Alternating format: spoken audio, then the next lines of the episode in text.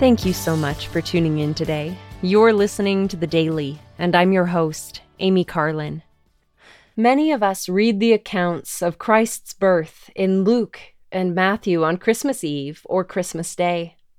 I've shared those accounts before, and this year I would like to read you the ancient prophet Nephi's account of the birth of the Savior.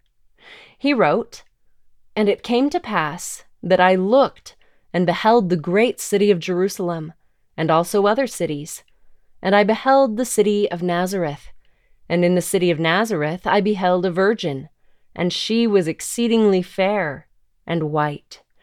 And it came to pass that I saw the heavens open, and an angel came down and stood before me. And he said unto me, Nephi, what beholdest thou? And I said unto him, A virgin, most beautiful and fair above all other virgins. And he said unto me, Knowest thou the condescension of God? And I said unto him, I know that he loveth his children. Nevertheless, I do not know the meaning of all things. And he said unto me, Behold, the virgin whom thou seest is the mother of the Son of God, after the manner of the flesh.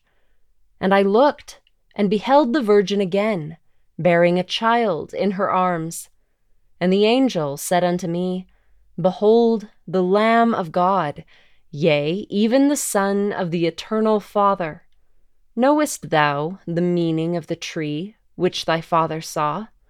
And I answered him, saying, Yea, it is the love of God, which sheddeth itself abroad in the hearts of the children of men, wherefore it is the most desirable above all other things. And he spake unto me, saying, Yea, and the most joyous to the soul. The fruit of the tree of life is the love of God. It is the most desirable above all things and most joyous to the soul, as Nephi wrote. This fruit is the blessing of the atonement of Jesus Christ.